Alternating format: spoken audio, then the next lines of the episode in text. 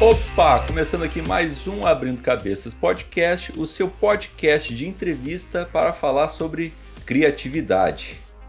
E hoje vamos falar sobre um assunto sério, vamos falar com Kinshi, do canal Normose. E aí, cara, como estamos? Tranquilo? Estamos tranquilo, apesar e tirando todas as coisas que não estão tranquilas. Tirando tudo que É, tá então. ruim, tá tudo ótimo.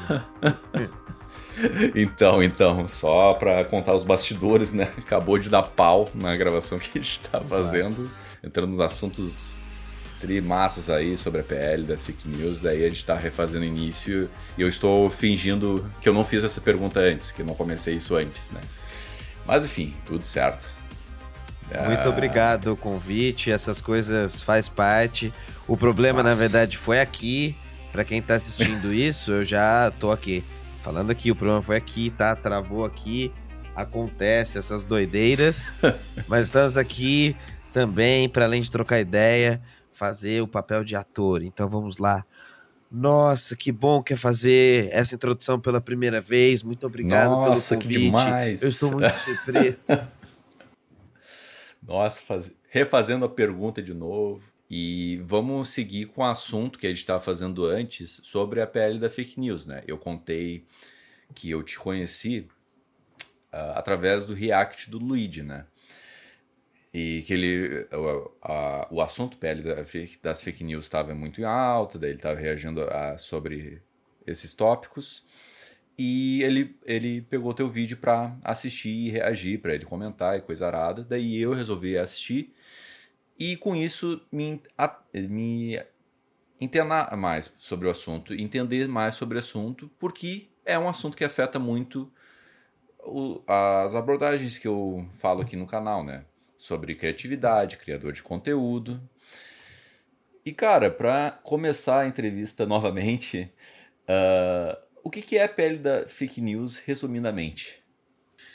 É o seguinte, esse esse vídeo meu que acabou dando o que falar, que explodir, que explodiu, foi justamente porque eu consegui tirar de maneira muito rápida, e aí a parte menos gloriosa disso é que, né, são, foram 48 horas acordado, é, Né? acelerando o processo, justamente porque apesar desse projeto ser um projeto que está sendo discutido há três anos, aconteceram algumas coisas nas últimas semanas que antecediam a votação do projeto, eh, que acelerou um lobby muito forte para cima do projeto, que transformou aquilo que era um projeto eh, de combate às fake news, um projeto de transparência da internet, para a ideia de projeto de lei da censura, de PL da censura.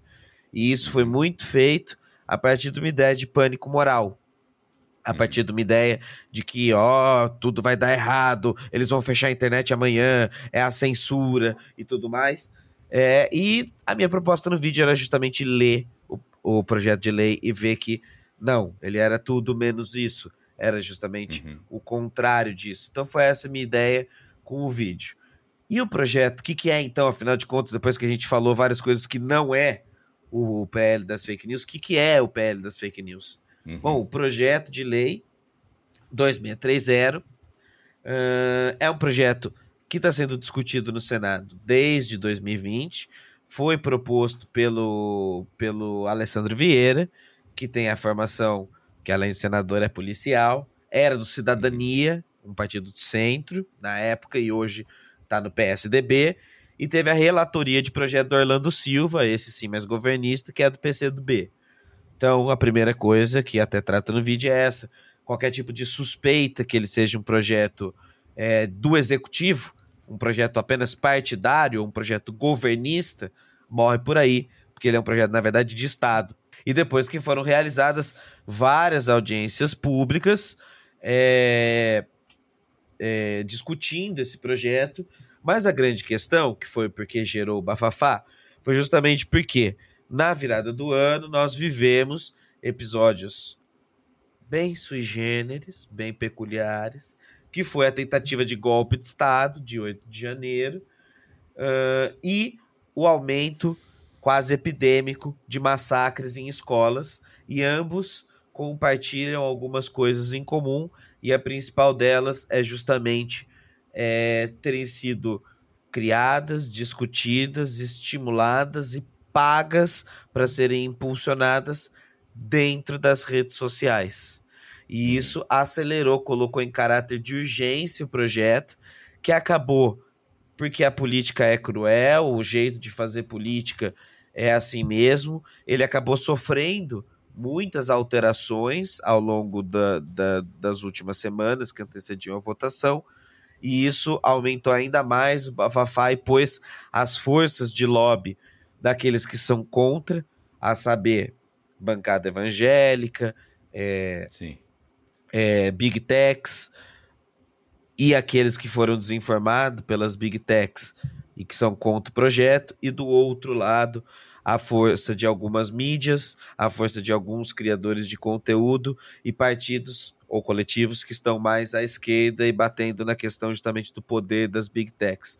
E aí isso virou uma celeuma, porque o debate foi deslocado, as big techs conseguiram deslocar o debate para o campo moral, para o campo do pânico, e, e nada do que se prevê no pele das fake news, que é justamente criar mecanismos para afinar o combate aos crimes da internet, para afinar a transparência com que as pessoas produzem é, conteúdo na internet e, sobretudo, para dar mecanismos para que a gente combata indústrias de fake news. Porque, ao contrário do que parece, ao contrário do que é repetido, é, até tentarem virar verdade essa mentira.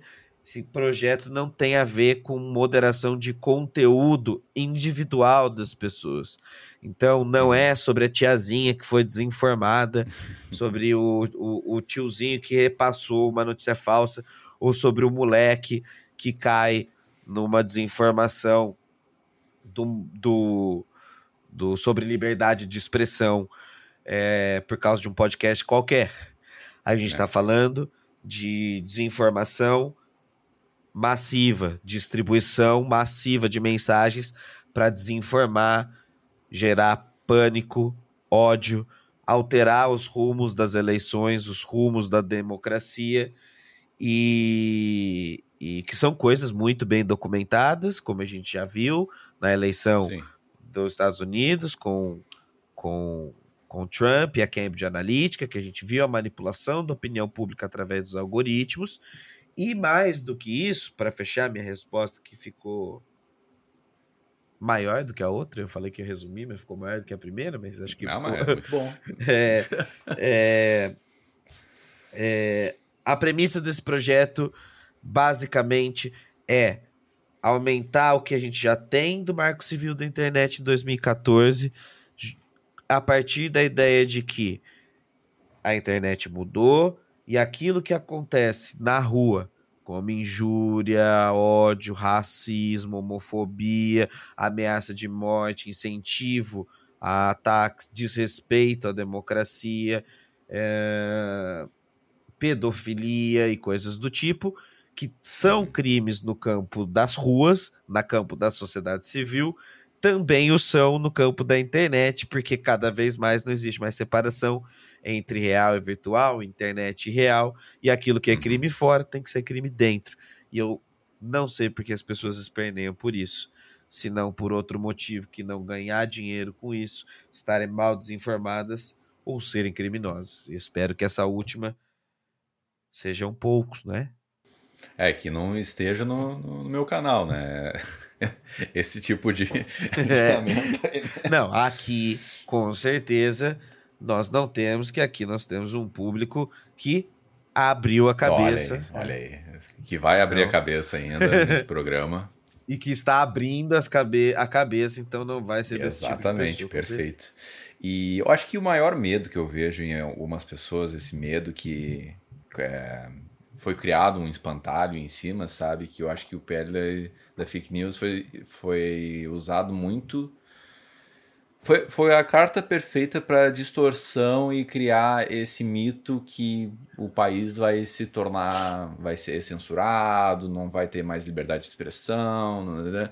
Foi um bom alvo para eles mirarem para atacar, atacar, atacar e, de, e totalmente desmistificar e totalmente desmistificar não, mistificar na verdade o que que tá rolando ali mesmo, né? Que na verdade como nós que queremos viver numa sociedade tranquila, a PL é positiva. Não é perfeita, como tu diz, mas é positiva. Eu acho que o maior medo genuíno fora é, é esse, essa galera que quer distorcer e criar cenários em cima disso, né, para se beneficiar. Eu acho que tem medo do conteúdo como vai ser afetado, porque assim, é, eu até o Luigi comentou sobre isso, né, a questão do uh, dos canais de política comunista, né? Enfim, eu assisto o Ian Neves, o Gustavo Inhafato, e eles vão ser prejudicados ou não, ao teu ver? Porque assim, claro que está escrito Tá escrito bem, eu até printei isso, bem grande. Não pode ferir o livre desenvolvimento da personalidade individual, a livre expressão e manifestação artística, eh, intelectual, etc. Não vou ler tudo. Mas a princípio não, né, cara? A princípio não. É, não, não, não, precisa ter esse medo. Por, por, duas coisas, assim, né? Primeiro porque o aparato do Estado para perseguir militante, uhum. ele já é muito bem documentado.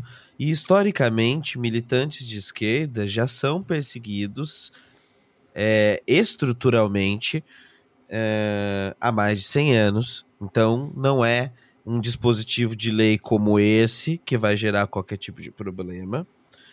Depois, porque também é que não dá nenhuma abertura, não é como se desse alguma abertura. Uhum. Depois, porque também volta a repetir a ideia de, de, de indústria da fake news, a ideia de impulsionamento das grandes das grandes empresas que se organizam. Uhum. E essa lei ela é muito mais focada é, é, na ação das big techs em agir para quando a justiça, o Ministério Público uh, e o que existe de lei exigir de dados das plataformas, uhum. então nada mais do que isso. E por último, é, não regular e não ter transparência sobre qualquer tipo de poder de recolhimento de dados uhum. que essas plataformas têm, aí sim é ser conivente, dar poder total para as big techs e para as plataformas é, fazerem o que quiserem. Isso aqui nem é uma acusação nem de nada, mas mais no sentido do que eu até comento no vídeo, do fantasma. Até brinco com o YouTube. Sim. Olha, YouTube, cuidado, não vá me censurar nesse vídeo, porque se o projeto passar eu vou ficar sabendo. Uhum. Claro que isso é uma brincadeira, mas no sentido de como não existe nenhum tipo de regulação prevista para isso aqui no Brasil já existe em outros lugares, a gente pode falar sobre Sim. isso. É, e a gente sabe que, de um lado, o YouTube, como todas as empresas, tem uh, as suas posições políticas, as suas posições mercadológicas, a sua forma de agir. E de outro lado, já está fartamente documentado que é conivente com o impulsionamento de notícias falsas, ganha dinheiro com notícias falsas, fake news como produto. É, é, é para esse tipo de pessoa que a gente produz é para esse tipo de empresa que a gente está produzindo conteúdo. Então, assim, se o grande perigo é a perseguição, é o boicote, é tudo mais, ele já primeiro, historicamente já acontece por causa do Estado, Sim. não é qualquer tipo de aparato que fala sobre racismo, direitos humanos e, e coisas assim que vai prejudicar, e de outro, essa parada de que é o poder que a gente tá, é o, o verdadeiro poder que a gente tá agora, é na mão das Big Techs. Né? Não, total. Eu acho que é um assunto que é muito sério porque tem vários casos que a gente vê de canais sendo tomando strike, sendo uh, punidos pelo YouTube e o, o cara que foi punido, o cara que foi uh, levou uh, o, julga, o julgamento e as decisões do YouTube, nunca teve nenhuma explicação das, da empresa, no caso estou focando no YouTube, sobre o que, que aconteceu, sabe? Ou por coisa mais simples, na verdade. Por que, que o vídeo foi desmonetizado, né? o que, que ele fez, sabe? Uh, não tem explicação e não faz questão de questão de te explicar porque tem pouco controle sobre, sobre isso, né? Ninguém incomoda as big techs, essa é a parada. O, o, a gente na, na parte jurídica, assim, na parte do, do das leis, as big techs não são afetadas. E até eu, eu vi a entrevista inteira do, do Alessandro Vieira sobre isso, né?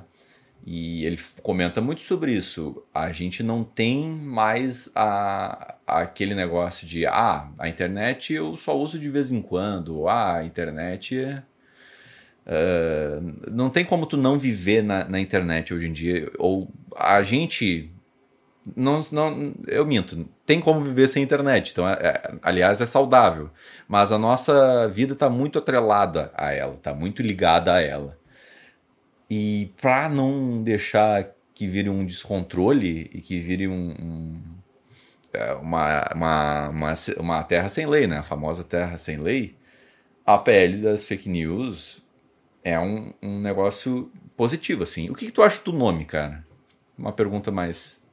É, isso é Tu acha positivo que... esse nome? Não, uhum. não. Até só pontuando isso que você falou, tem uma coisa que que é interessante que eu tava pensando esses dias, assim, eu acho que como todo bom nerdola, assim, a idade também já não é, é. pouca, apesar das pessoas acharem que eu sou jovem, não sou mais tanto. É, eu tô desde o começo da internet e tudo mais, e aí por esses dias estava procurando algumas coisas de React e vi uma, uma, uma palestra antiga de um professor que eu gosto muito, Falo, a gente já fez análise dele no canal e tudo mais, que é o professor Sérgio Amadeu, que estuda redes. E naquele momento, Sérgio Amadeu falava de uma internet de 2008. É, ele era contra qualquer tipo de regulação, defendendo a perspectiva de software livre e que o poder que as grandes empresas poderiam ter a partir do controle. E naquela época isso fazia sentido, porque de fato a perspectiva melhor que a gente tinha de internet era a perspectiva dos softwares livres, que ainda existe, que ela não morreu, e que esse, inclusive, é o melhor caminho para que a gente construa uma nova internet.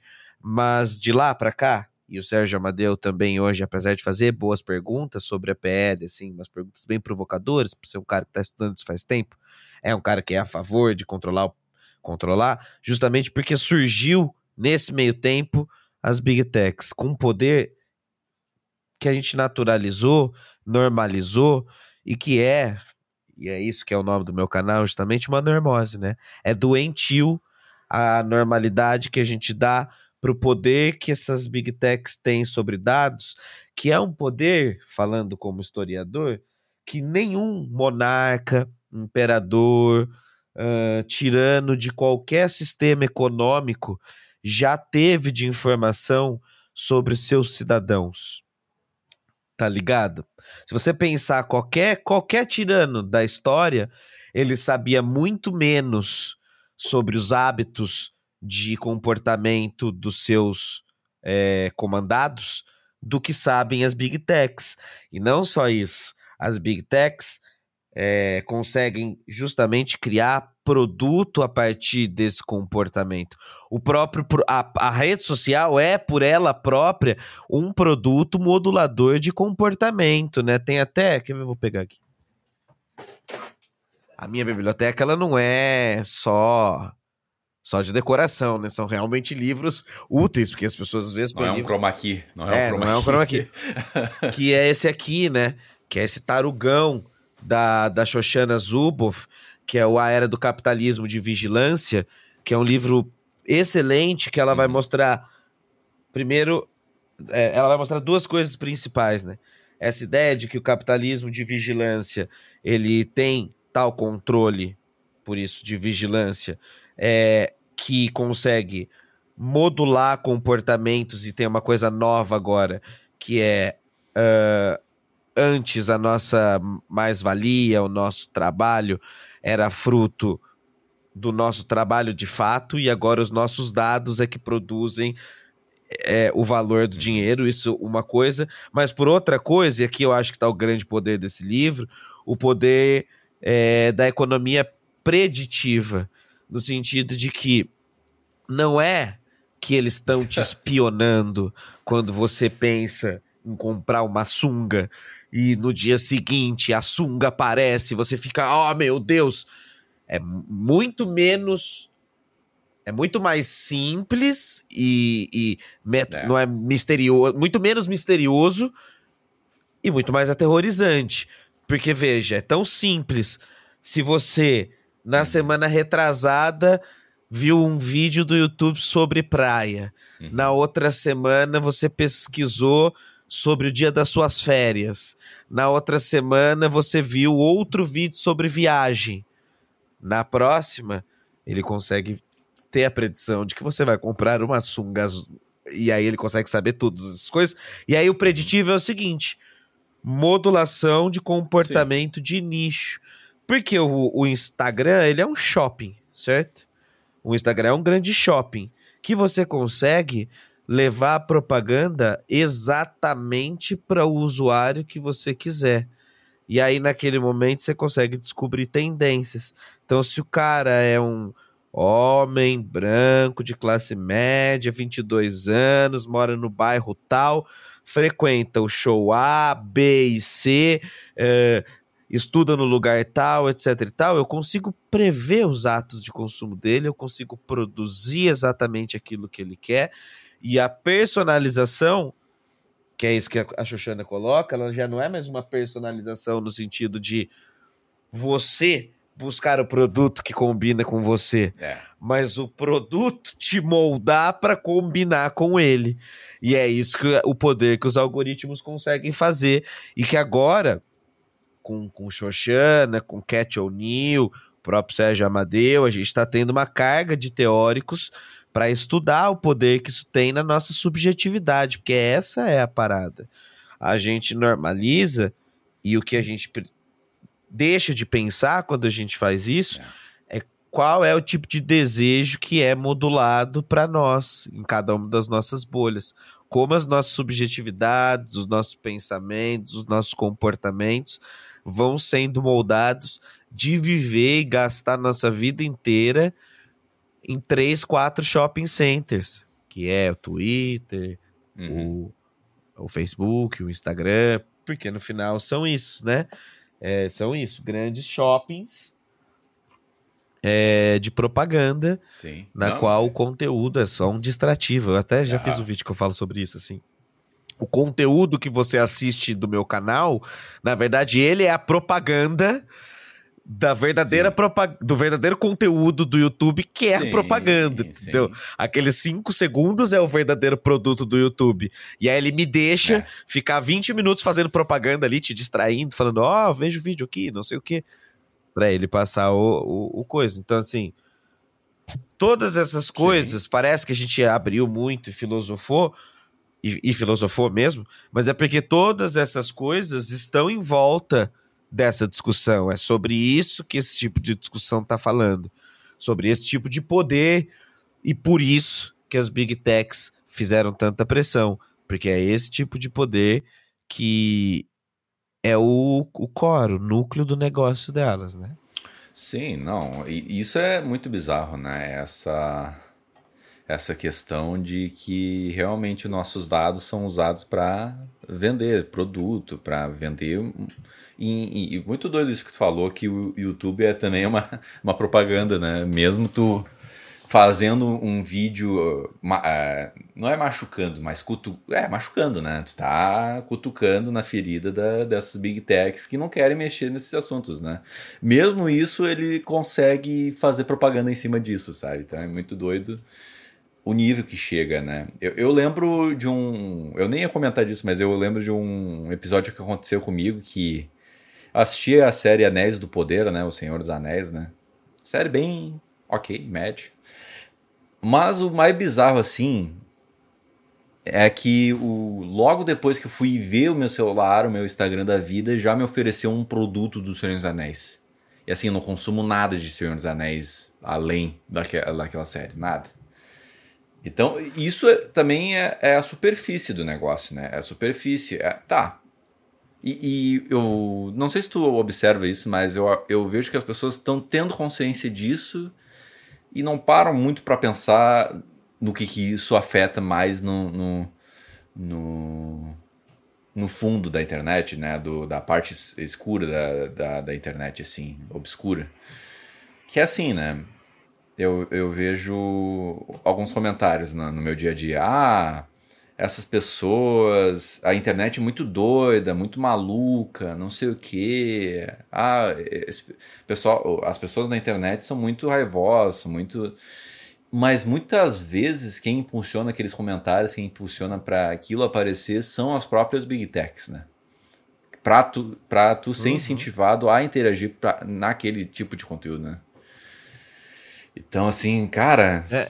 Tu vê, porque assim, eu acho que a gente pode até caminhar para um outro assunto, que é a PL da, das fake news tá, tá sofrendo, né? Que eu também não curto muito esse nome, né? Tu falou que não curte, né? Cara, o, o qual é... Até falar sobre isso, a gente abriu parênteses, depois posso até não, não, tranquilo. sobre isso, porque sim, eu não gosto. Tranquilo. Só para terminar aqui a minha fala e partir para um outro assunto, é... Qual tu acha que vai ser o real futuro da pele das fake news, dado as últimas informações aí que a gente teve, os últimos acontecimentos, na verdade? Cara, muito provavelmente gaveta por um tempo e fatiamento do projeto. Uhum. Porque o que aconteceu foi o seguinte: uh, com essa. Com essa celeuma toda, com esse barulho todo que foi gerado e ter virado pauta da sociedade, né? Uh, quem está acompanhando viu que o relator percebeu que não teria votos e ali no dia da votação ele mesmo pediu para que é, fosse suspensa, suspensa a votação, porque estava manchada a discussão uhum. e deveria ser reconversado, coisa normal da política. Mas o fato é que o projeto. De fato, o Orlando Silva acabou escorregando aqui e ali. É, e o projeto acabou se lotando de emendas que podem acabar travando o projeto, pode acabar. É, ele passou já, acho que recebeu mais de 100 sem pedido de emenda e aí precisa fazer a costura. Uhum. Não é mais a pauta principal. O Lira já tocou e para quem acompanha o Congresso sabe poder que o Lira tem agora na decisão das pautas. O Lira está passando passando por um momento meio de turbulência, mas nos últimos meses tem mostrado evidências de um poder é, é, um poder assim descomunal como como poucos presidentes é, do, da casa tiveram e provavelmente o que vai acontecer é que o texto vai ser fatiado e vai se dividir em vários para ver se algumas coisas passam fatiadas. Uhum. Então, por exemplo, se eu não me engano, é o projeto da Jandira Fegalha sobre direitos, sobre direitos autorais vai passar como projeto separado para ver se se vota. Uhum. Uh, mas assim, eu digo que é muito provável que assim a disputa vai longe ainda, porque ela foi perdida do ponto de vista da narrativa, porque mesmo o nome pele das fake news, concordo com você, eu acho ruim. Talvez PL das Big Techs, PL contra crimes, PL contra crimes de ódio na internet, sei lá eu, seja melhor do que PL, porque aí dá a impressão, né, que é do convênio da nossa conversa, uhum. de PL, é, pô, e eu que soltei aqui uma notícia, vou ser preso, meu Deus, Xandão, socorro, quando não tem nada a ver com isso. É, é, e aí, talvez, inclusive, volte para a gaveta e vai, vai demorar bastante tempo para ser votado, porque é a hora que entra para a gaveta é, acontece isso. As Big Techs parece que venceram essa parte da batalha. E agora o que, que precisa entender é as posições das, dos outros lugares, né? O que, que a PGR vai, vai fazer, como que o STF, as discussões que ele estava tendo indiretas sobre o marco civil da internet e que tocaria um pouco na pele das fake news indiretamente, né, politicamente, que, que isso vai dar, mas assim, para amanhã, para semana que vem ou para até mês que vem, uhum. eu acho que a gente não vai ter muitas mudanças, o que já é em si só uma vitória das big techs, né? Uhum. Visto que a gente tem a Alemanha aprovando lei iniciando ano que vem, a gente tem a própria União Europeia iniciando lei ano que vem, a Austrália começou sua lei, passou pelas mesmas choradeiras das big uhum. techs. Uhum. Na, na Nova Zelândia foi ameaçado. Foi ameaçado, não. Tiraram por três meses a Google do ar. Só que aí é lógico, o mercado bilionário que se tem é, é não vale a pena ir embora. Imagina ir embora do Brasil. É. Imagina que loucura que é pensar que essas empresas iriam embora para o Brasil mas a gente não chegou nem nessa etapa, porque nesses países houve toda essa choradeira e a lei passou, e a lei passou e as empresas fizeram o que? Se adaptaram e colocaram o rabinho entre as pernas, porque é isso que faz parte do lobby, né? Elas tentam passar o máximo uhum. possível é, favorável a elas, e eventualmente em países, é, países que a política acontece, uhum passa-se umas coisas aqui, outras coisas lá, e a lei passa. Aqui, aparentemente, a vitória das Big Techs vai ser total, o que me assusta, porque mostra para elas que elas podem fazer um lobby rápido, Sim. blitzkrieg, ataque veloz, é, relampejante e que funciona. Sim. Até quando vai funcionar, não sei, mas funciona, funcionou e e, mas não funcionará, senão vou citar, citar João Carvalho de modo torto. Se funciona, funcionou, funcionará. Não, não funcionará. Contrário, né? É. É, é, o João contrário, o João, o João contrário, João Carvalho das avessas. O João. Mas é, é isso, eu acho que infelizmente agora é é mais mais de médio prazo a batalha, assim, essa pequena batalha meio que foi perdida, eu acho. Pode ser que eu esteja sendo pessimista, mas eu acho que não. É, no tanto que demora esse tipo de coisa, também acho que só depois de uns anos vai ser voltada. É, não sei se é a mesma, né? Mas de uma forma diferente ou a, a mesma proposta, sim. Porque, cara, uh, a gente tá vendo realmente que tá sendo organizado crimes pela internet. Está sendo organizado coisas terríveis na internet e precisa é, ter Agora um deu open, né? Agora deu Sim, open com, essa, é, com esse atestado. Agora é open. a famosa terra sem lei que eles falam assim, né? É, é uma. E é a verdade, né? E eu queria que tu falasse esses países que funcionam. Como é que é assim? Que, qual é a diferença no Brasil para esses países que funcionam essas emendas parecidas com a pele da, da fake news, sabe? É, são projetos, experiências, todos muito novos. Então, lógico, porque né, esse é um assunto novo. Uhum. É... E aí a gente está esperando, por exemplo, a da União Europeia entrar, a da Inglaterra entrar, a da Nova Zelândia, que é muito nova, dar mais resultados. Sim. Mas o fato é que, bom, no caso da Nova Zelândia, que tem uma parte muito parecida, que prevê uma das questões foi mais polêmicas aqui, inclusive, que eu, essa sim, eu também até falo no vídeo, acho que essa vale é, um debate mais aprofundado, uhum. Que é sobre a remuneração de criadores jornalísticos e tudo mais. Eu acho que sim, essa vale uma conversa maior.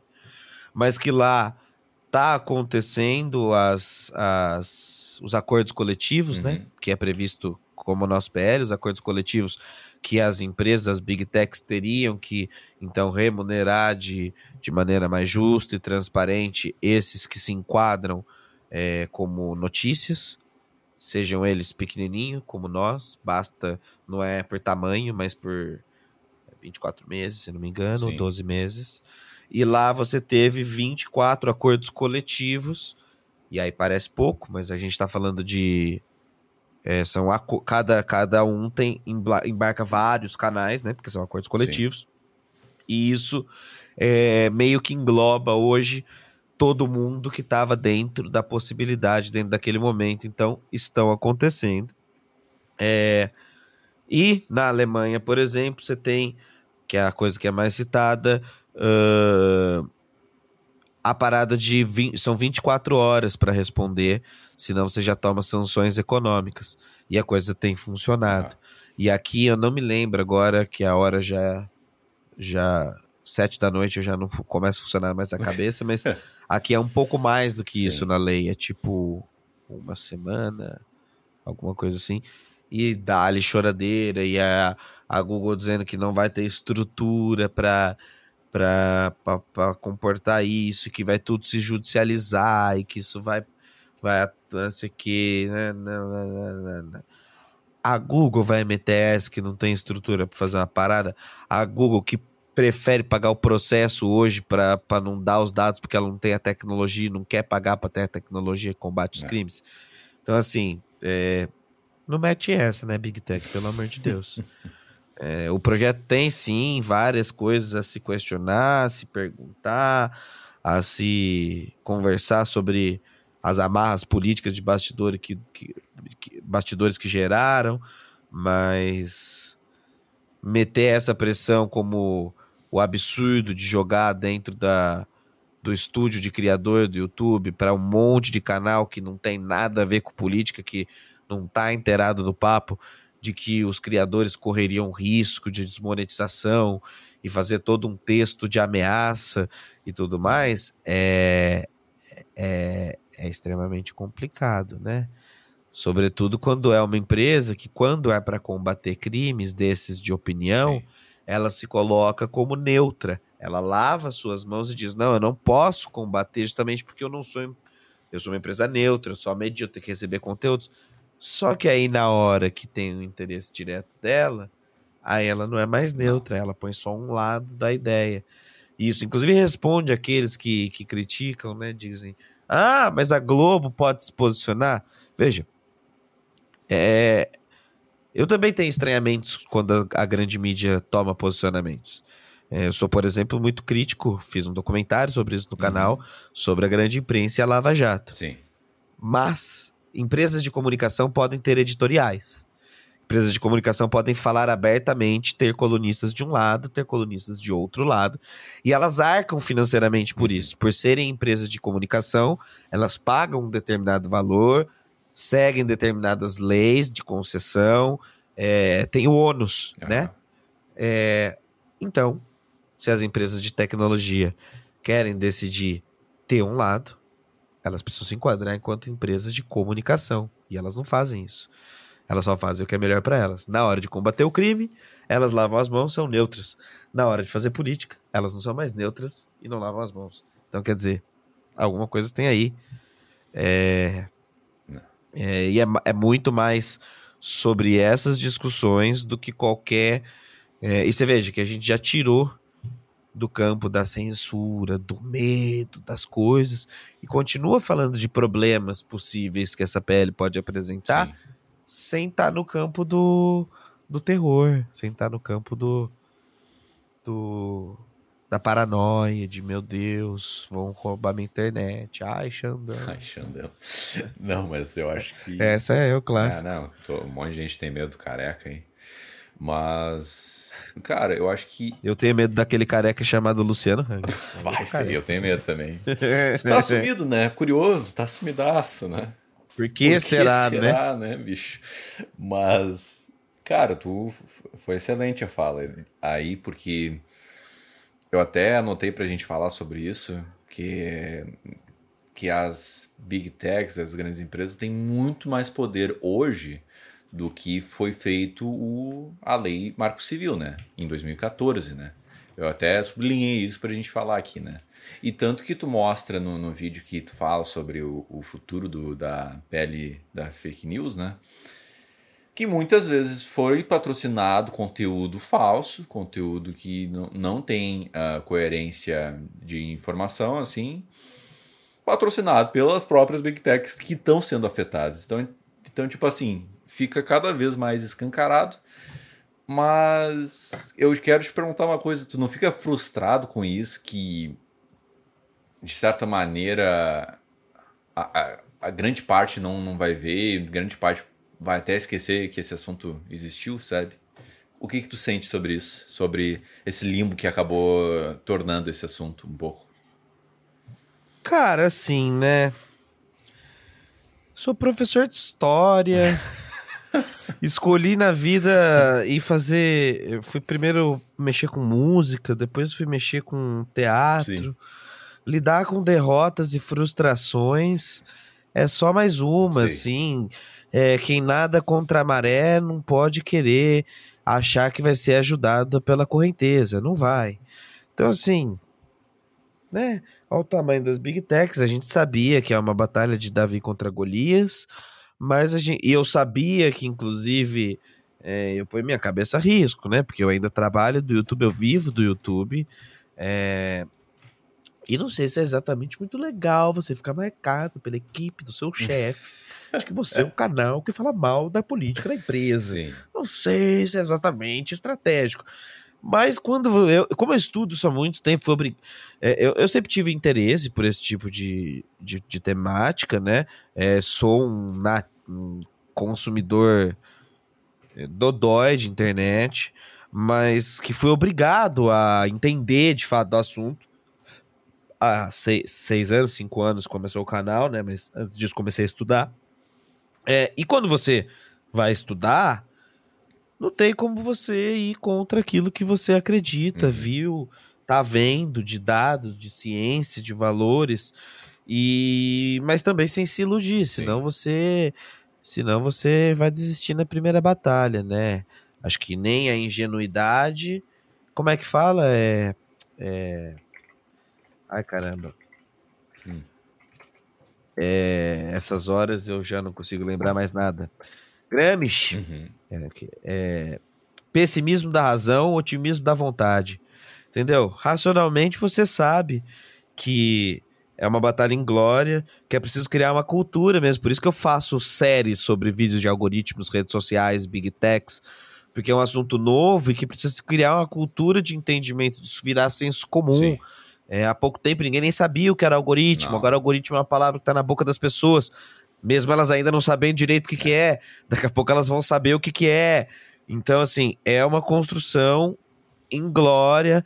Educação digital é um negócio que está defasado e é para ontem. Então, pessimismo da razão de um lado. Mas também otimismo da vontade de outro, uhum. porque também foi, foi por causa disso que, por exemplo, você conheceu o meu canal, Sim. foi por causa disso que muitas pessoas passam a conhecer e se interar pelo assunto de de big techs, de redes sociais, de algoritmos, que é um assunto que, bom, agora eu tô com essas bíblias gigantes aqui, assim, tem um monte dessas lá atrás, porque ele é encantador, ele é fascinante, ele é urgente, ele é importante. Então, eu continuo no otimismo da vontade de fazer a divulgação.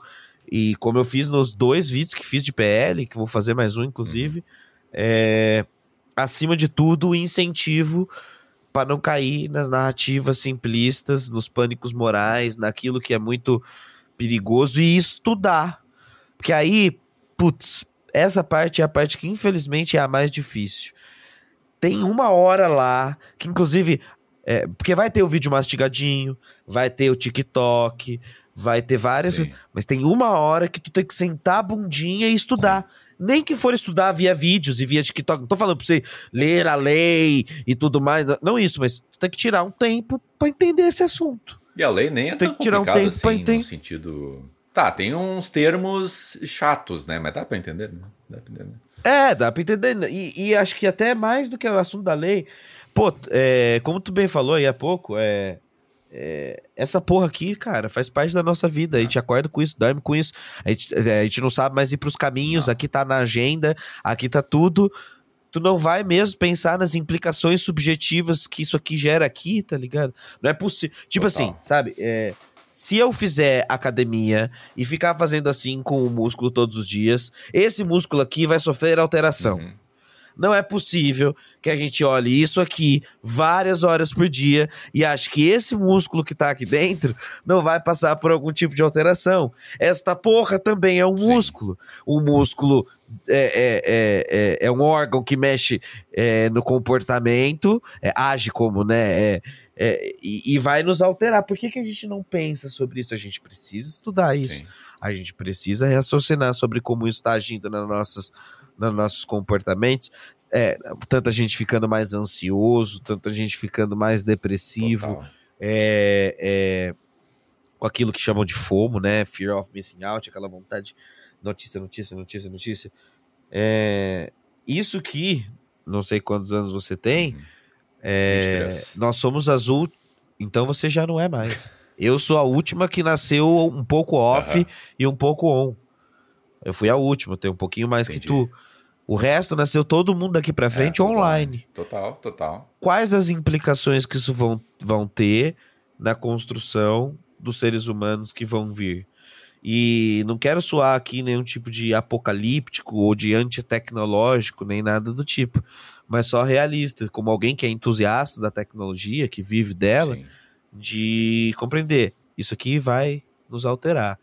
Já já está nos alterando enquanto sociedade, enquanto indivíduo, enquanto coletividade, enquanto os fluxos de poder na sociedade. Como é que a gente vai lidar com isso? Foda-se, vai dar tudo na mão da Elon Musk, dane-se. Deus me livre. Isso que a gente não discutiu ainda. É, entendeu? Isso que a gente não discutiu ainda nem. Nem a ponta do iceberg, não. porque aí vai entrar inteligência artificial, automatização do trabalho, fim do trabalho, é, alterações em níveis que a gente já era para estar tá discutindo anteontem, por exemplo, a regulação de IAS, e a gente ainda está na parte de Pô, será que a gente deve coibir crimes de racismo na internet? Porra! É, isso é muito entendeu? frustrante, né, cara? Isso é muito frustrante. Vamos lá, é. vamos lá. Otimismo da vontade, mas às vezes fala, caralho, pessimismo da razão. Que porra, velho. Todo mundo só quer fazer debate burro nessa caralha, sabe? Mas tudo bem, aí volta, respira. Não, otimismo da vontade, didática, vamos lá, vamos senta aqui, vamos ler, e assim vai. E aí o Gramsci pega na mãozinha e vai nos levando. Sempre, sempre é esse o mantra que me leva, assim. Não, cara, sabe o que eu fiquei pensando quando tu falou em idade, geração, assim? Que não é à toa que é, nós, nós, eu digo, porque tem geração mais nova que eu, né? Mais, que vai ser mais afetada psicologicamente que eu, nesse sentido de, do, da vida 100% online, assim, sabe? Porque eu, o que, que eu observo, assim, que a minha geração tem muita muita visão do futuro, não sabe o que vai ser futuro, só, só tem uh, pessimismo quanto a isso e é muito exposta às narrativas que a gente conta aqui. Eu até printei um, um, uma parte do teu vídeo, o primeiro vídeo da PL, que cada bolha tem um discurso, né? Daí tu cita exemplos. Que, cara, é isso, né? A gente está muito exposto é, não só é, pelas big, é, na grande maioria das vezes é as big techs, mas também de, de muitas vezes pessoas que são agentes de uh, de criadores de narrativas que querem se beneficiar daquilo, né? Então criam cenários, ah, uh, curso online, se tu não fizer isso, tu, tu, vai fracassar, ah, se tu não seguir isso, tu vai fracassar.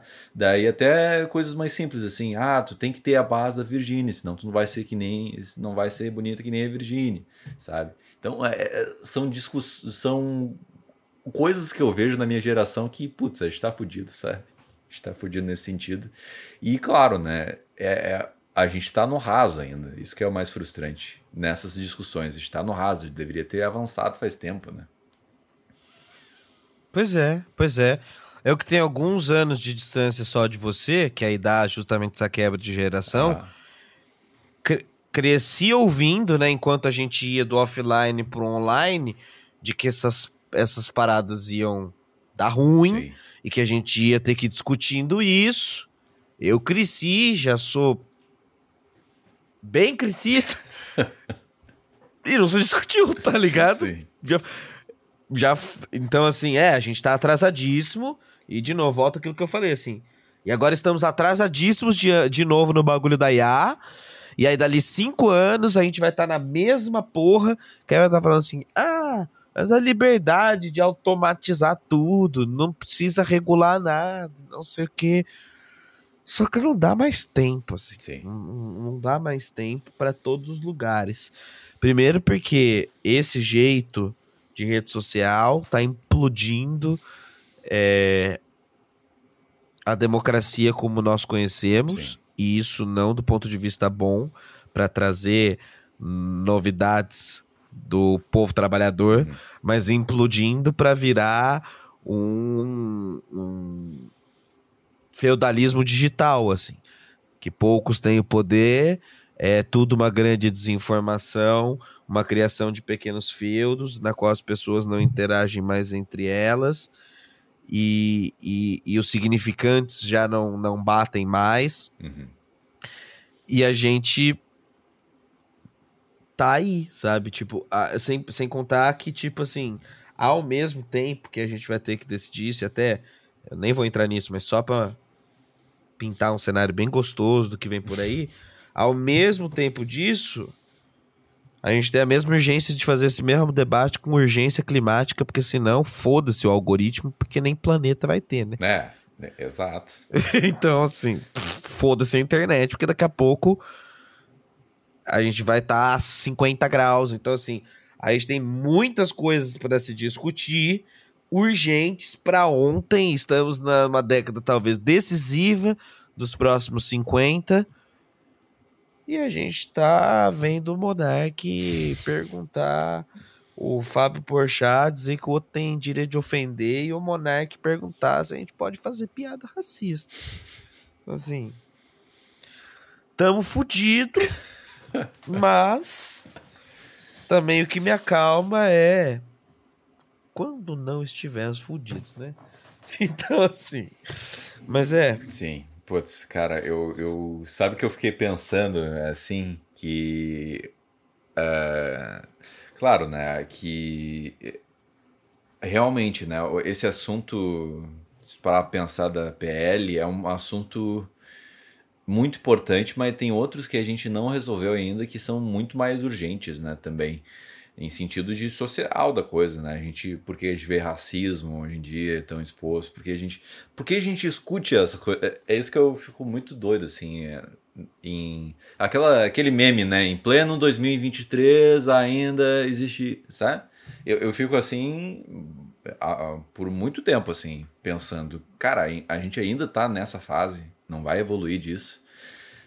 Uh, eu, eu, só para trazer um, um assunto mais uh, que afeta mais a área criativa, assim, no, no sentido que afeta meu trabalho também, que eu tento pensar que momentaneamente uh, essas IAs vão ajudar a facilitar o meu trabalho. Por exemplo, né? Uh, foto. Foto tu pode gerar agora imagens no Photoshop, coisas que tu quer, assim. Tu, tu quer um papagaio, tu quer um negócio, né? Tu pode, tá. Tá, tá lá, surgiu, beleza. Ah, tem uma IA que corta os vídeos automaticamente quando o cara fala é, tem espaços vazios, quando o cara fala ano, não sei o quê, corta e tu pode focar em outra parte da edição. Inclusive, estou usando uma dessas agora. Não, eu nunca testei, né? Mas deve ser, putz, excelente. Comecei assim. a usar semana passada, é assustador. Depois eu te falo. É, imagino. E coisas mais simples também, né? É, tipo, Harry Potter Balenciaga, versão do Harry Potter. Não, versão trailer de Star Wars dirigido pelo Wes Anderson, né? Tipo assim. Tu cria uma versão daquilo de que nunca existiu, né? Para pensar, por um lado, putz, é bom, é, é positivo, vai me ajudar no meu trabalho, mas também, putz, vou ser substituído? Porque eu, eu vejo muitas vezes também que muitos trabalhos que eu já trabalhei que são muito básicos que, que não precisa ter um alto nível acadêmico para fazê-los, entendeu? Então, qual é o meu diferencial? E qual, qual é o limite de ser substituído por, por esse trabalho básico? E, e quantos trabalhos básicos vão ser substituídos por isso, sabe? E quantas pessoas vão perder não, é, A disso? grande questão é compreender, para não virar é ludista, querer quebrar as máquinas, pelo contrário, uhum. é compreender que, putz, é, tecnologia é maravilhoso. Sim. O problema é o sistema econômico na qual ela está inserida. O problema jamais é a IA. Sim. O problema é a massa de desemprego que a IA pode gerar se nós não discutirmos a maneira que o sistema econômico está dado. Perfeito. Então, o que a gente precisa, a gente está numa beira do precipício de discutir algo mais fundamental, que é o sistema econômico, as formas de trabalho dos últimos 100 anos, como foram dadas e como elas precisam ser dadas. Porque, porra, Ao contrário da galera liberal do coletim XP que prega trabalho como a única saída do mundo, eu prego arte como a única saída do é. mundo.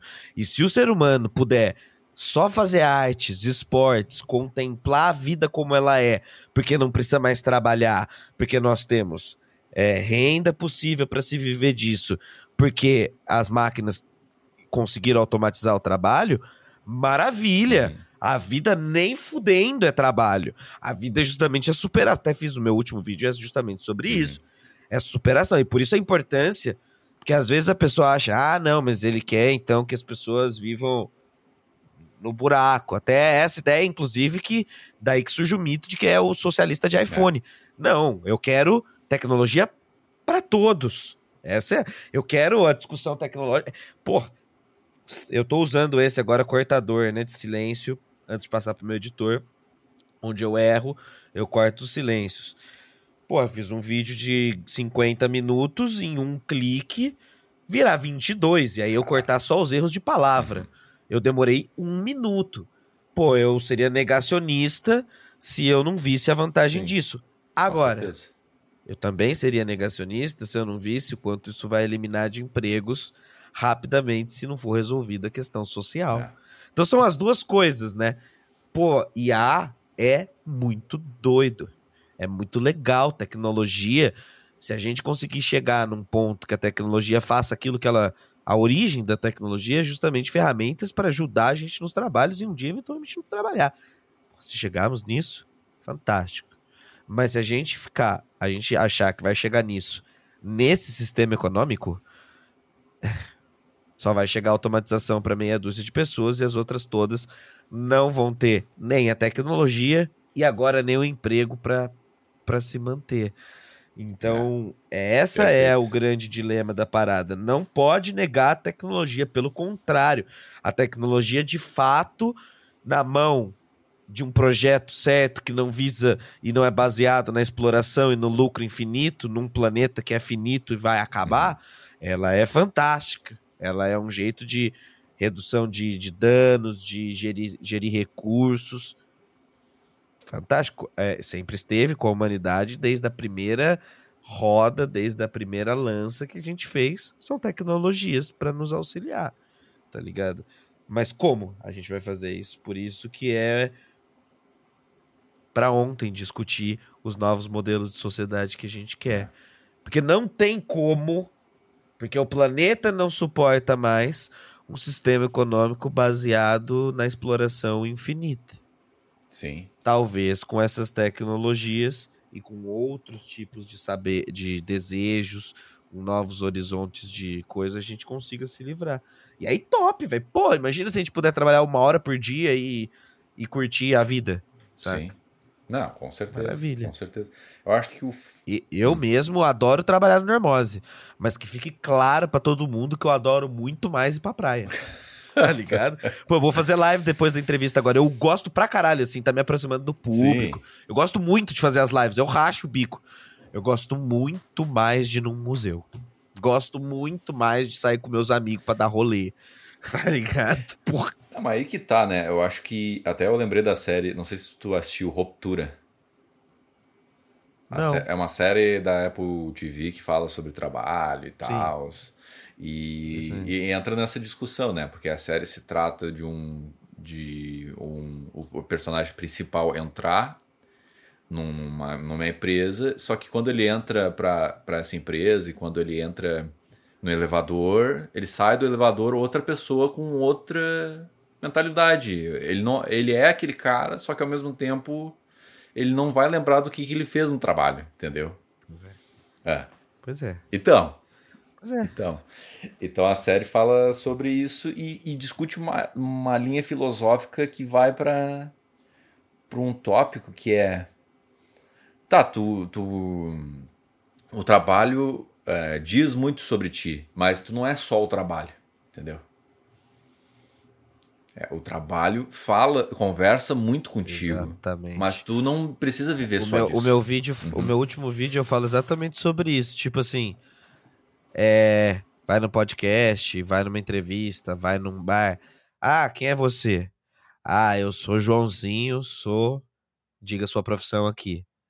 Tá, eu não te perguntei é, é, o que você trabalha. Perguntei quem é você.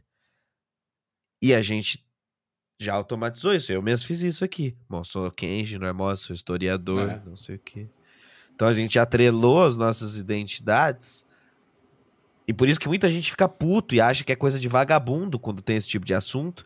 Porque ela dedicou a vida inteira a todos os valores, tudo aquilo que ela construiu tá ligado nesse mundo. E quando não tiver mais trabalho, quem é você na fila do pão, meu filho? É sinistro. Sabe? Não, total, cara. É, sobre, é muito mais sobre esses assuntos que a gente deveria estar tá debatendo. Sobre essas mudanças que o nosso mundo vai passar. É, e que está passando, né? Se a gente olhar para 20 anos atrás ou 15 anos atrás, esta porra aqui era raríssima. Agora esta porra define os, os, os rumos. Então, assim, já estamos passando. É... E isso ficou imprescindível. Eu acho que é um. A nossa geração precisa debater isso de todos os pontos, do ponto, é, do ponto de vista das humanas, do ponto de vista das biológicas, dos impactos, né? E do ponto de vista das, da, da, das exatas, né? De como as tecnologias estão sendo usadas, podem ser usadas, como as engenharias podem ser usadas para tecnologias fantásticas de melhoria da sociedade ou extremamente destrutivas e que podem abrir uma uma fissura que a gente nunca viu na humanidade. Vou acessar minha biblioteca de novo ali, para Olha aí, olha aí. Não é chroma key, não é maquete, é, é tudo real. que é esse aqui também, que é muito bom, que é o algoritmo de destruição em massa da Cat O'Neill, que vai mostrar justamente como algoritmos são opiniões em formas de códigos e que por isso algoritmos podem ser automatizadores de desigualdades, perpetuadores de diferenças e podem causar estragos muito grandes. E na mesma medida, o domínio dos algoritmos também pode perpetuar é, reparos sociais, é, ações de é, ação afirmativa, né, de, de, de justiça social, e o futuro passa por eles. Então também esse livro, esse livro inclusive é até melhor do que o outro no sentido de que ele é mais introdutório, né? Ele é, ele é pequenininho, ele é mais fácil do que já começar com esse cara aqui, que eu acho que não é muito convidativo, né? Ele é meio tarugão. Então, vai aqui de Cat O'Neill, sempre indica. Esse aqui também é uma das bíblias que eu sempre levo para cima e para baixo. Então tá aqui indicado.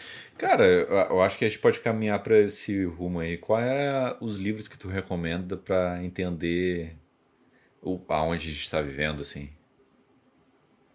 Eu, foi muito amplo, né? Tá, vou, tá, vou tentar filtrar um pouquinho. Tá bom. Mas Tá, pera aí. Aceito, o Aceito, beleza.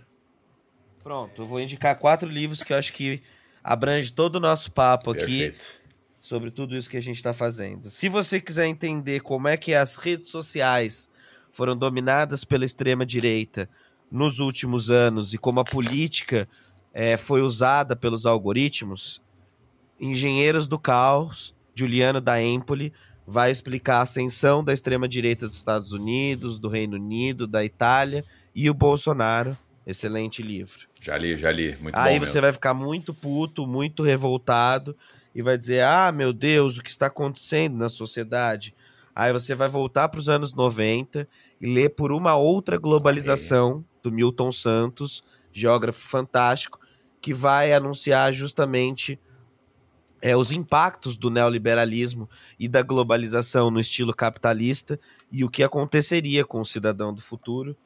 E aí, lá nos anos 90, ele já está explicando. E aí você vai acalmar um pouco seu coração e vai falar: ah, meu Deus, então, se o mundo vai acabar, então eu preciso pensar como fazer para o mundo não acabar. Então você vai, vai ler Ideias para Adiar o Fim do Mundo, do Ailton Krenak, que aí você vai tomar contato com a literatura indígena e vai pensar novos tipos de fazeres, para além dos fazeres europeus, sociedade, novas propostas. É... E o Krenak vai falar muito sobre essa desesperança de achar que não adianta nada, que o mundo já está acabando e tudo mais, e ideias para adiar o fim do mundo.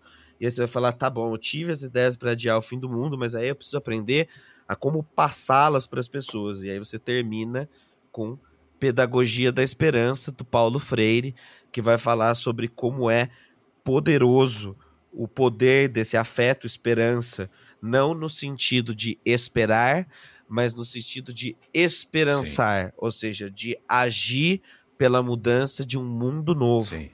E aí você começa lendo Engenheiros do Caos e termina com Esperança. Desses aí eu só, só li o Engenheiros do Caos. E é muito bom. É bom muito pra bom. caceta esse, Começa né? a entender aquele episódio lá do Black Mirror, do, do ursinho. Agora esqueci o nome do ursinho. Mas o ursinho azul, que ele era um outsider, daí ele começa a crescer do nada. Todinho. É, é isso, cara. É isso.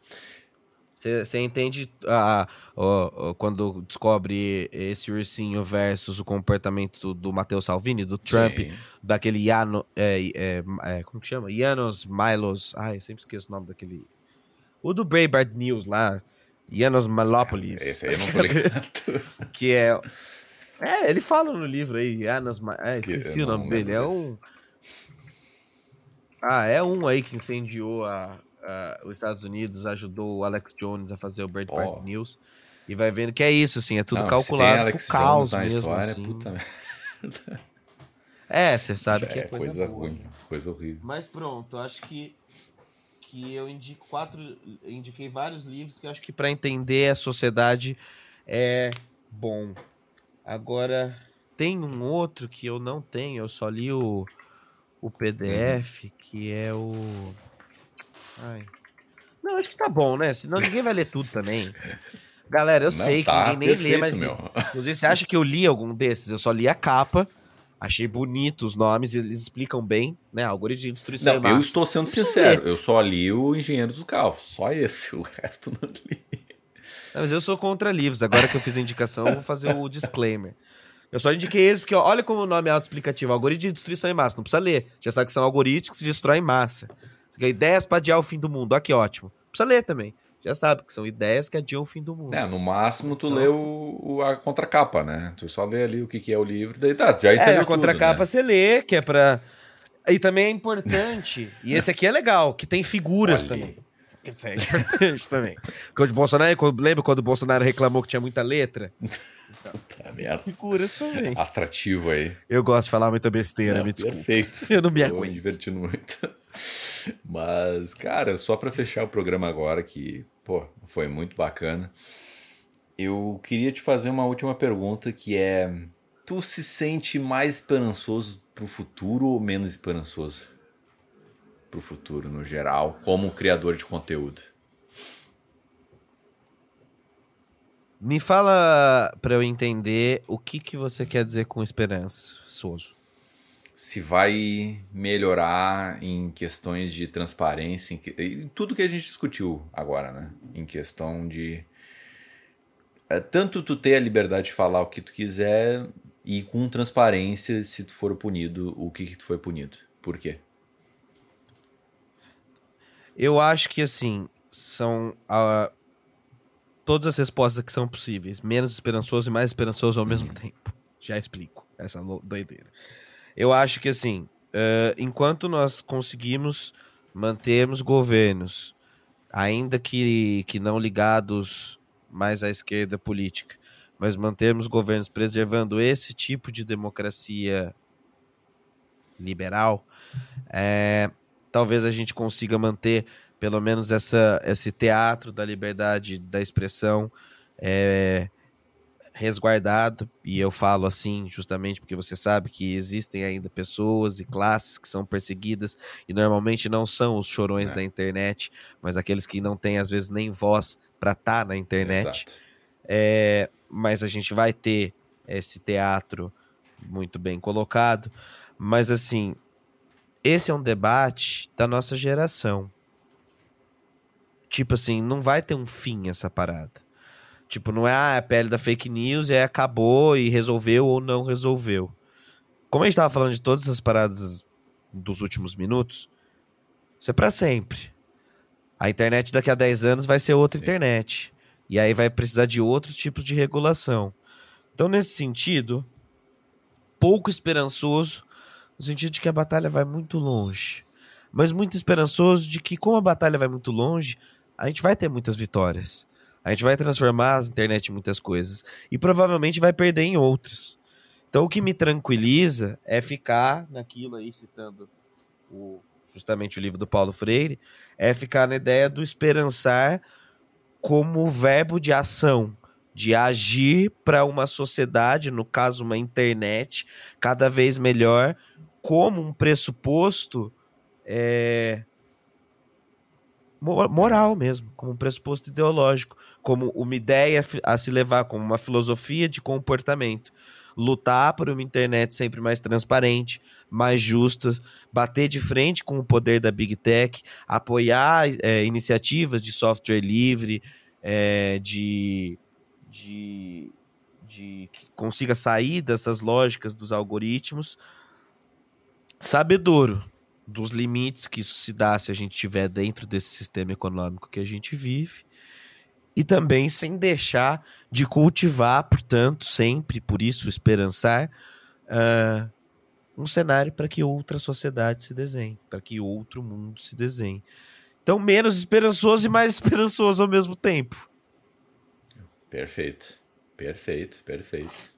Não, eu te pergunto isso porque porque, claro que é muito fácil a gente cair nessa vibe de não vai dar certo, vai continuar tudo a mesma coisa, tudo do mesmo jeito, os, os poderosos que tomam a, as decisões pela gente, assim. Só que não, né, cara? A gente pode fazer um podcast que nem esse para falar sobre esses assuntos e conversar e trocar essa ideia e discutir.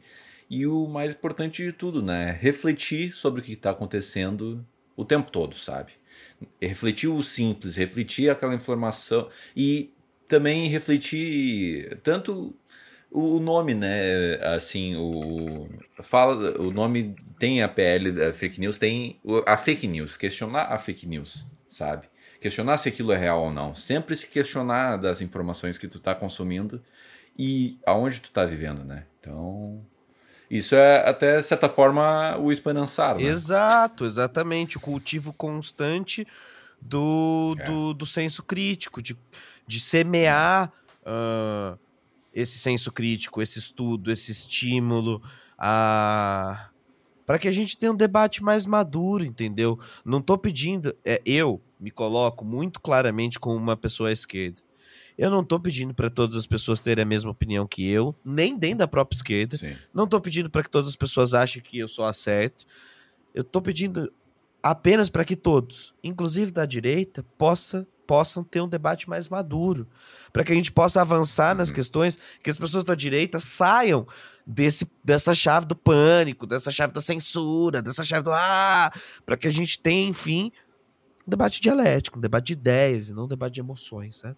É só isso. É. é para que esse episódio, de qualquer maneira, sirva acima de tudo para isso, para que para a próxima vez se vê diante de um tema desses, que pode ser sobre isso ou não, sobre qualquer assunto na internet, pare e pense quais são os valores por trás dessa pessoa que está me informando. Quais são os interesses? O que, que ela mostra na internet, ou no seu trabalho, na sua mídia, é, que me dão base de segurança para ver a veracidade ou a não veracidade, o interesse ou não interesse da, pe da pessoa, do veículo, ou de quem está do político, ou de quem está defendendo aquilo. Sim. É... Isso, é claro, não determina nada, porque senão seria fácil. É só saber o que o velho da van pensa e pensar o contrário.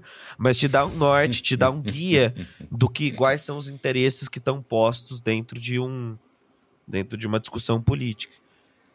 E aí sempre tem o senso crítico, porque você sempre tá pode, você sempre pode ser gadão de alguém ou de algo, não interessa o seu lado político. Perfeito, cara. Cara, eu quero agradecer por esse episódio que é, fazia tanto tempo, fazia muito tempo que eu não sentia que realmente minha cabeça estava abrindo enquanto eu gravava, assim. Não que os convidados, os últimos foram uma merda, mas tipo assim, quando tu, fa tu fala de questões que são muito pertinentes por, pela vida em si que a gente vive, né, cara? e foi muito importante ah, eu falar sobre esses assuntos, a gente trocar essa ideia e outras pessoas escutarem sobre esses assuntos que às vezes a gente está imerso em, em, em, ideologia, imerso em não pensar, imerso de só focar no trabalho e eras isso, que é importante a gente ter essas conversas e essas reflexões. Sabe? É, então, a gente então, é criado para para achar que pensar é difícil, que dá trabalho, ir atrás, mas é tão gostoso. Eu tenho a impressão de que todo é. mundo gosta quando começa a fazer o jogo do, do pensar livremente e, é bom, e depois é que eu comecei o normose, né, que é justamente ficar buscando aquilo que é normalizado e não é e ficar cutucando, é, me aprumou ainda mais o gosto pela prosa, pela troca, pela viagem mesmo, assim, a gente era para falar só de pele das fake news, mas você veja que existe toda uma história que tá por trás disso, né? Sim. Uma história que é um papo geracional mesmo, tá ligado? Então, que bom que Sim. abriu as cabeças. Peço desculpas, que acho que você já tá percebendo que a tia Célia tá invadindo um pouco. Cada vez mais o podcast, a tia Célia tá vindo. Quando passa de uma hora, já, já fudeu. É, a tia Célia tá vindo, ela e o trabalho dela no INSS e as suas carteiras de cigarro Hollywood. Mas, mas deu para falar e agora eu tenho ainda uma Não, hora e meia de live super. pela frente. Vamos que vamos. Putz, grilo. Que coisa, meu. Mas muito eu, obrigado, viu, mano? Finalizar... Eu gostei muito do papo, eu gosto muito de prosear. É, e obrigado pela oportunidade de também abrir a minha cabeça aqui nesse papo. Quando a gente se expressa, a gente também está fazendo um exercício de autorrevisão de consciência. Com certeza, cara. Eu só quero deixar claro, né? Não posso sair sem falar isso, que é a primeira vez que eu tô abrindo mais o, o âmbito político, sociedade, algo mais filosófico, em, focado em, em, questões sociais. Eu, eu focava muito em criatividade e na profissão que envolve isso, né? E é muito importante também a gente refletir esse outro lado e que bom que esse começo do abrindo que também serve de uma maneira para mostrar para as pessoas o que, que uh, a, a produção, tanto a pré-produção, produção e a pós-produção se envolve, né? Tentar entender o que editor de vídeo, artistas no geral fazem para valorizar mais o trabalho deles também é muito importante assuntos que nem o teu, que tu também é um criador de conteúdo, óbvio, que também se envolve com esses problemas, com esses pontos, e também para discutir o, aonde que a gente está inserido, né? E eu agradeço por tu ser essa abrida de porta para esses próximos assuntos que eu posso abordar no canal, né? Vamos ver a repercussão aí. Conte comigo, chamarei o povo do Normose para vir assistir. E povo, comporte-se bem, por favor, não, não vamos passar vergonha. Mas também aviso que quando eu posto nas redes sociais, pode vir hater. Mas o hater que vier aqui é que o cara gosta muito de nós, tá ligado? E se ele chegou até aqui, aí que eu duvido muito, aí ele merece um é. beijo é. especial. Se você chegou até aqui e achou uma bosta, por favor, comenta. Se fala assim, eu cheguei até o fim, achei uma merda. Que você merece um beijo efusivo. Oh, meu respeito né? aí. Não, porra, porque se, se o cara. dislike aí, se interagiu. Com uma é hora e vinte e um de, mim, né? de podcast. né? Uma hora e vinte e um. Exato. Até aqui, pra comentar que foi uma bosta, pô, o cara gosta muito mais do que qualquer coisa, pessoa que fala que gosta do meu trabalho. Mas é Exatamente. assim que eu vou levando o hate e a, os amigos e pronto. E obrigado. Boa jornada. Espero que Obrigado. as pessoas recebam bem essa ideia e que compreendam que política pode parecer chato de fora, mas às vezes é só porque tem militante que é muito sisudo. Mas até por isso que eu tô aqui pra gente começar cada vez mais o movimento das pessoas que são sérias quando precisa ser sérias, porque a política também é séria, Exato. mas que dá para fazer isso sorrindo. Que é muito mais revolucionário não ter essa cara de militante chato que abra, abraça as pessoas, mas que compreende que é na alegria, na troca, no debate, no afeto que a gente vai conquistar uma nova sociedade, certo? Com certeza, cara. É nóis. Perfeito. Eu. Muito obrigado pela, pela prosa, como tu falou aí. Pela, pelo papo. É nós. Muito obrigado para você que assistiu até aqui ou ouviu até aqui o nosso papo. Agradeço demais por ter chegado até aqui. Se tu curtiu o conteúdo, curta, comenta, compartilha e propaga um pouco o propósito que é o Abrindo se tu gostou do projeto e apoia o projeto, sabe? Porque eu faço com um coração isso aqui. Eu troco ideia com um coração. É isso aí. Muito obrigado e até a próxima. Tchau.